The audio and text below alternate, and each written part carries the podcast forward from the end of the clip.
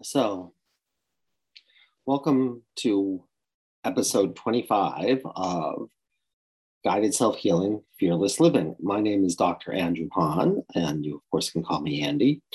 And uh, if you ever want to reach us, of course, we are lifecenteredtherapy.com. And if you ever want to write to me, it's ahahn at lifecenteredtherapy.com. And the reason I think I'm telling you all of this this time is because one of our listeners, whose name is Amy, wrote and asked several questions, in fact, three questions. And I would like to happily answer those questions.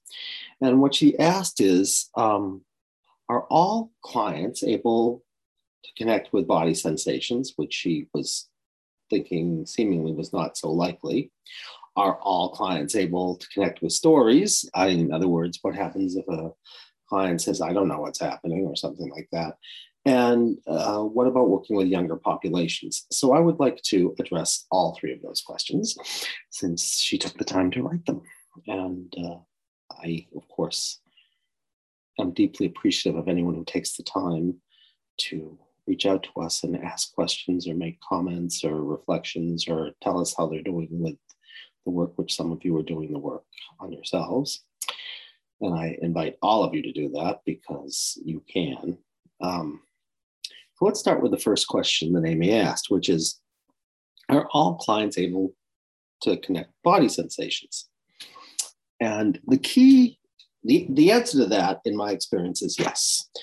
I've been doing this now for 28 years, and I haven't yet had a client who couldn't connect with a body sensation. As long as you realize that you can't comment on the process. Now, what do I mean by that? Let us suppose you are depressed, and I say, okay, when you're depressed, I want you to scan your body and tell me what you notice. What, what are the sensations as you're just allowing depression? And let's suppose a person says, I don't feel anything.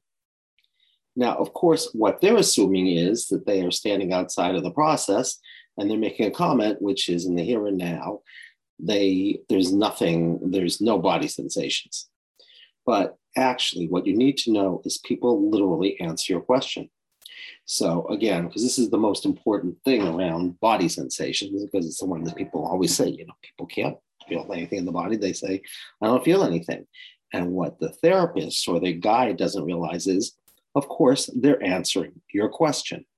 So if i say when you're depressed and i say you know say, What are you feeling? And you say, I don't feel anything.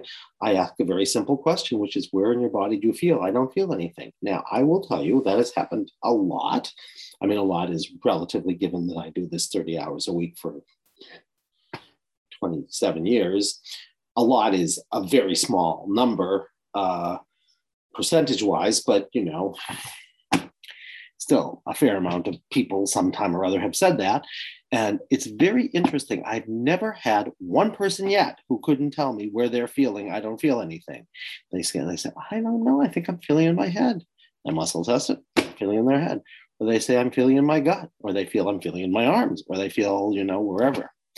Um, so the key is, this is very much the key. There is no thing that people say they resist it, they won't let themselves feel. I say, What are you talking about? And I, they say, Well, you know, they'll say, Well, I don't feel anything. That's not resistance, that's answering a question, in my point of view, because I don't believe there's resistance. I only believe there is remembering and literally answering questions. So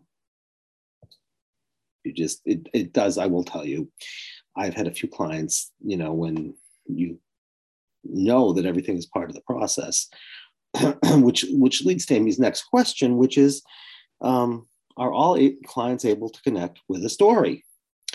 And of course, uh, all in that case is you know it's it's a large number.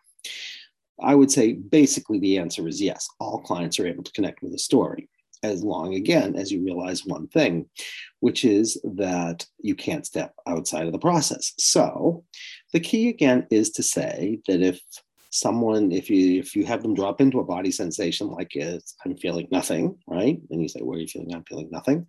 And they say i'm feeling nothing in my forehead. Okay.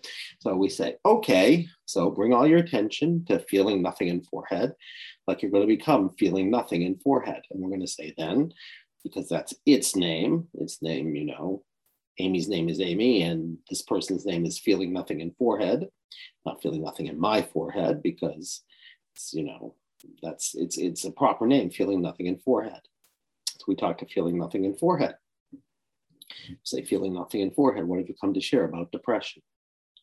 And feeling nothing in forehead might say something like, you know, I don't see anything. I don't, I don't think I'm going to be able to see anything. It's kind of hopeless.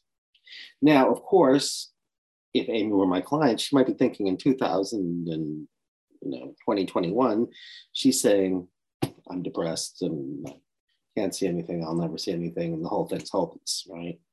She thinks she's commenting, but she's not commenting because I am not talking to Amy. I'm talking to feeling nothing in forehead. So it feeling nothing in forehead is telling us a story. And in the story, for whatever reason, feeling nothing in forehead is experiencing, I'm seeing nothing, I'll never see anything, and it's hopeless. Let's suppose whoever that is, they've just been blinded and they've lost all hope. And they're saying, I'm seeing nothing, I'll never see anything, and it's hopeless. Well, that's because they were blinded or whatever it was, or they're in the dark, or they're they've been blindfolded and they've been, you know, taken in some kind of you know, abduction. So, of course, they're depressed, and of course, they're seeing nothing, and they believe they'll never see anything, and it's hopeless. And the answer to that, of course, is say, that's right. You are seeing nothing, and you're never going to see anything, and it's hopeless. And they say, Why are you taunting me? I'm just you know. So that's not Amy, that's feeling nothing in forehead is saying, Why are you taunting me? I say, That's right. I'm taunting you and and uh, you know, that happens very rarely, but you know, someone might say that on and on and on, and but they're just not, they're not in 2021. Somebody else whose name is feeling nothing in forehead. So, what you need to know is that this is not client centered therapy. This is life centered therapy. And life reveals itself when something can't be handled as dense energy. We are dense energy to life, right? Because we handle something, which means life can't handle something because we're life, right? So we were born in a moment. And our discomfort, our sensations, just like us, were born in a moment. They have a life of their own and they're sharing their stories. And we're just identified with them because once, of course, something can't be handled, we identify with feeling nothing in forehead. It's not like we're saying, oh, I'm having an experience of that. It's that this is who I am. So I just am talking to who the real client is, who is not Amy. It is it is an aspect of soul community of which Amy is a part. Also, you know, one when someone once one of my clients said it's like I'm one of the pillars in a temple, and there's the ones over here, the ones over here, and I'm just one of them. Just right now, the spotlight seems to be shining on me, but when as soon as I bring my attention to someone else, the spotlight shines on them. No, I think that's really true. So, of course, there's nothing that's happening in my office that's making Amy depressed. So it's not Amy who's depressed, at least not in my office. She might think she's depressed, but it's not Amy who's depressed. It's somebody else whose name is feeling nothing in forehead. Now, as long as you remember that, you're golden. The second you forget that, uh, you know, I'm, I might you know people say this is the hardest part as a therapist in some ways by the way to know that everything is part of the process. And as soon as you start speaking with the person who's in front of you who isn't the person who's the client as soon as you start speaking with them the client's going to get the real client whose name in this case is feeling nothing in forehead is going to get really upset and say why the heck are you talking to amy? She doesn't know anything. I'm the one who knows something. Then they get angry and you know they say, well, why are you getting angry? It's because, well, you know, you, you brought me forward and now you're not talking with me.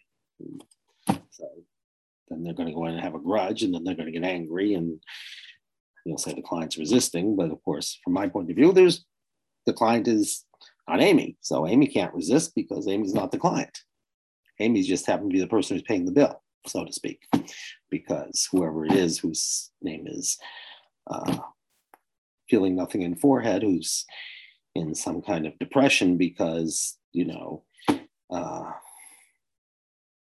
he's lost his sight or, you know, someone plucked out his eyes and he'll never see anything again and he's feeling hopeless and helpless. Well, and then you stop talking with him start talking with Amy. And he says, basically, you know, another person is not seeing me. I'm really, you think I'm blind, you're blind. Because if you could really see, you would see who I was and you'd listen to me and not listen to her. She doesn't know anything, just like you don't know anything. I know something. So, you know, you never know with these answers. But um, having said that, so I can tell you, Amy, everyone can find body sensations because they answer your question.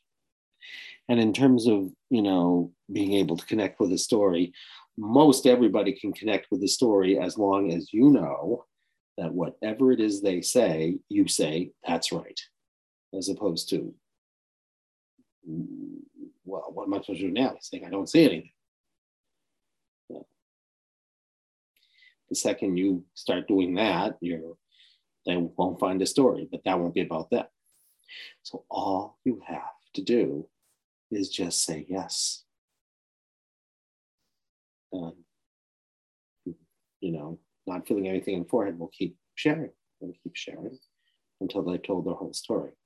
Now, what you need to know is, even though what questions do I ask in a, in most situations? I say, what have you come to share about the intention? not feeling anything, you know, in head. Right? What have you come to share about depression? Where is this beginning and what's happening with you or to you? And then, you know, not feeling anything in head will answer that question. Now, sometimes the stories will not seem to be coherent narratives, but that's okay because that's just their way of telling their story.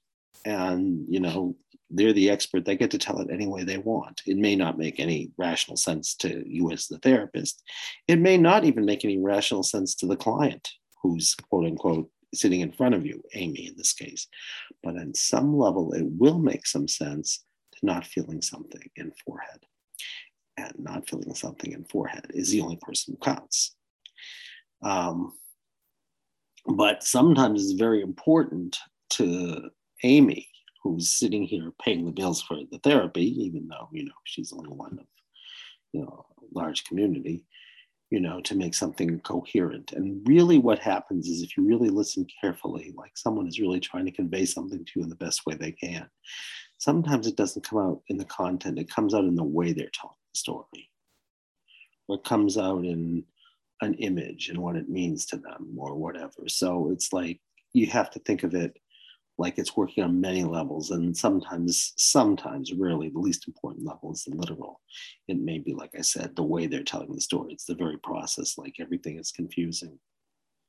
Or all i'm seeing is lights. Well what does that mean to you? If you you could ask that question you know, you, you know you're just seeing these colors. Okay what have you come to share about that? What you would say at the end because we don't lead them you know you know, most therapists who do quote unquote regression therapy, they say things like, like, what are you wearing? Because they're talking with Amy. And so they want Amy to know who they are. So Amy will then try to get the answer and say, well, me search around. I'm wearing wooden shoes. Well, the thing is, I would say that's a technical mistake because it's not our job to lead someone who is our true client, which is the body sensation, and whoever they are, they get to share their story any way they want. And they may not want to say, you know, why are you bothering me with a question of what am I wearing? Like, I'm not interested in that. I mean, now I'm in. So I never, never as strong. I'm sure I've made technical mistakes myself.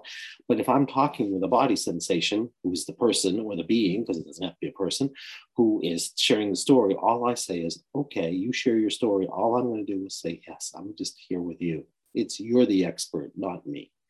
Therapists have to learn, you know, that they're not the expert.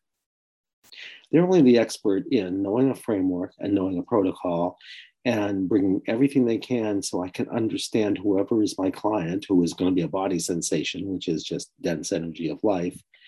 You know, I want to know everything I can so I can understand whoever they are better. That's my job. So if they make some reference to something, I'll say, oh, I know something about that. So, you know, it's very interesting. It's uh, everything I've ever learned is useful but not because I'm the expert. It just may mean that I can understand, you know, what my client is sharing, whose name in this case is not feeling anything in forehead.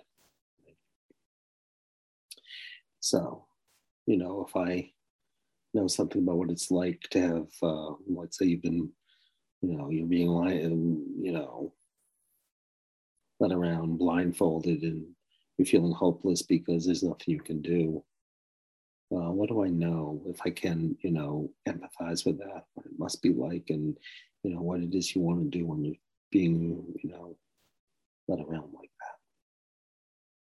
That's my job. To be able to say, oh, maybe I could have a glimpse of that from the inside out, what it's like for you. Not project something onto it, but just what it's like. And that's what we're here for.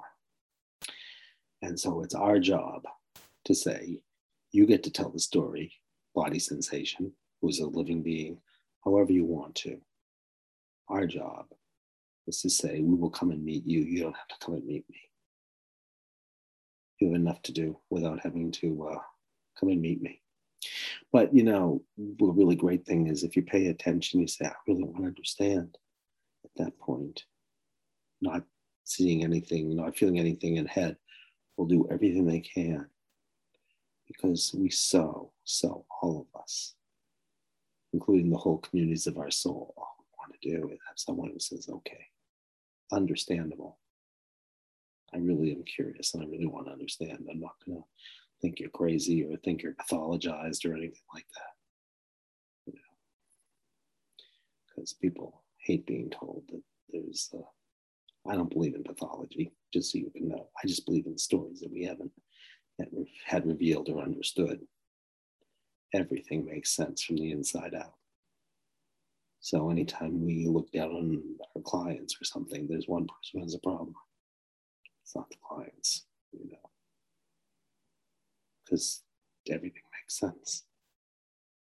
It just doesn't make sense to the client or us yet the amazing stuff about all that is to say we can make sense of all of this in some kind of coherent way if we just really, really, really, really pay attention and really want to understand what it's like for you. Not feeling anything in head. So that's what I would say about that, which I didn't know what I was going to say, which is always interesting because if I know, I'd be bored. So I get to discover also as we go along. So thanks for the questions. You know, then the last question Amy asks is, does this work with younger populations? I will tell you, I'm, you know, classically, traditionally trained in play therapy and whatever, and playing board games and do whatever with kids and whatever. I will tell you, kids love this. Younger populations love it. Why? Because they get to tell stories. I love muscle testing. You make it a game. Any of the energetic interventions, you can make a game if the kid's young enough. And like, you know, they're telling stories. And like, you know, it's amazing what will happen when you invite young kids into stories. And I can tell you stories about post stories. You know? Like, you know, I because I forget where I've told you in the podcast, but I had one, you know, 11 year old boy, I think he was about 11 forgetting so long now, but he's what's coming to me here. You know, he had Asperger's, quote unquote Asperger's, and uh, you know, he was kind of out of control. And it turned out, you know, it's the most amazing story. One of the stories, you know, he was there with his mother because basically, you know, he had a hard time with being uh, his mother. And, you know, um, he's telling a story, and it's a story of a curse. And he says, you know, I was cursed when I was uh, in, inside my mother, when I was, you know, seven months inside of her, and something weird happened there. And uh, he's telling us this. I don't remember the story because literally this is 25 years ago. But I do remember the shock, which is, you know, he says, I stopped growing then because he's he was failure to thrive. He was like in the third percentile. And he said, because I was cursed. He took out a ray gun and he blew away the person who cursed him.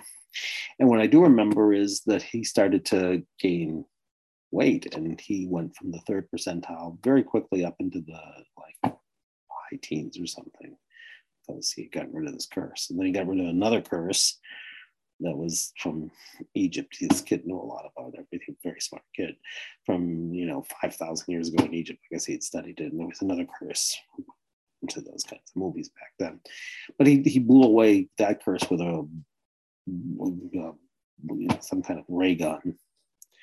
And uh, you know, his mother says, because he wasn't, her mother was, his mother wasn't in that section. Said, "What did you do you know, my son?" because he actually came and set the table without, you know, he never set the table. You could ask him, beg, do whatever, and he would just be distracted. He came and set the table on his own and told me he had done it. So that's a miracle. It's because he had blown away a curse. So, you know, what can I tell you? Open to all possibilities. And I'll tell you the other thing is, you know, if you're working with teenagers who don't particularly like to speak about themselves, it's like play therapy, man. You know, it's like tell stories, particularly from other lifetimes, which, you know, genealogical stories. Oh, really, that happened to my great great great grandfather and my mother's side. I don't know anything about that, but of course, we don't know anything about anything until we feel them in our bodies, at which point they're here and they'll tell you their stories. You know, somebody from, you know, 1832 or whatever, or somebody from another lifetime, and they're telling the stories, and then they get really, really excited about it because it's really interesting. And the next thing you know, their lives change. So um, and the things that my quote unquote clients teach me when they find these uh, beings who are the ones who are unable to take something in stride and get to share their stories, it's really something. So that's why I feel I've done this now for uh, 28 years, and I still learn things every day, which is really, you know Who's the lucky one? So, Amy, thank you for your questions. I didn't know where how I was going to answer like I said, but you know, it's a discovery process for all of us. It's a discovery process for us when we find the ones who really in the story. They're like, like in heaven that somebody actually is paying attention to them. And you know, I'm grateful that you asked these questions so I could discover what I had to say. And then you can tell me how you respond, and life gets interesting. So my dear friends, until next time, this has been a joy. And thank you for your questions. And again, um, which I would say in all our podcasts, you know, we're about done with our book. We have one more day of editing, sending back the edits that our editor from our publishing company sent to us. And then, you know, um, if you are open, you know, and want to get the book, it's called The One Hour Miracle. Um, I have to say that that was not the title we came up with. That was the title our agent came up with, and our publisher loved the title. And uh, as long as you know what a miracle is, right? There is miracles and there are miracles. I mean, you know, and we sometimes do things that are seemingly miraculous. You know, I still marvel when people who have something like, you know, major depressions, they go away in one session, or, you know, chronic pain that nothing has touched for years and years and it goes away in a session. That does seem miraculous to me. But those are the big miracles, you know, and they're all understandable because all it is is those symptoms we're trying to share something and we just never listened. And as soon as we listened they just said, know, well, I can go back into my pure form. And the sensations go away and the symptoms go away. But the real miracle, from my point of view, is every time you find a sensation, let it share its story, it goes back to its pure form, and you, representing soul, get freer. And it's not just true that freedom is just another word for nothing left to lose. It's that freedom is the capacity to really be fully engaged with life and being able to let go. So, my dear friends, please do write. Questions are so appreciated. Sharing, uh, skepticism, anything, you know, it's a joy to hear from you. And I'm hearing from some of you, so that's really a joy. Again, lifecenteredtherapy.com and ahahn, A-H-A-H-N at lifecenteredtherapy.com. And until we meet again, I wish you well. And do try this. You know, the thing I say to people is like, you know, if there's something you're suffering about, you can start doing this work. You know, you're judgmental of yourself or you're some symptom and it's causing you like, you know, anxiety or whatever, just drop into the body, see what's there, become the sensation from the inside out and say, What have you come to share? And then just wait. Because you may not believe in the beginning you're really going to listen, but someone else is no. Most of us don't think we'll be listened to, so why should they? But if you really say, Yeah, I'm here, I'm going, I can wait. You know, I'm not going anyplace. Well, I'll start to tell you. And when they start to tell you, watch what happens. New worlds can be open to us because we're free. So until next time, I wish you well with your healing. I wish you well with looking more deeply into life and uh, finding your true path.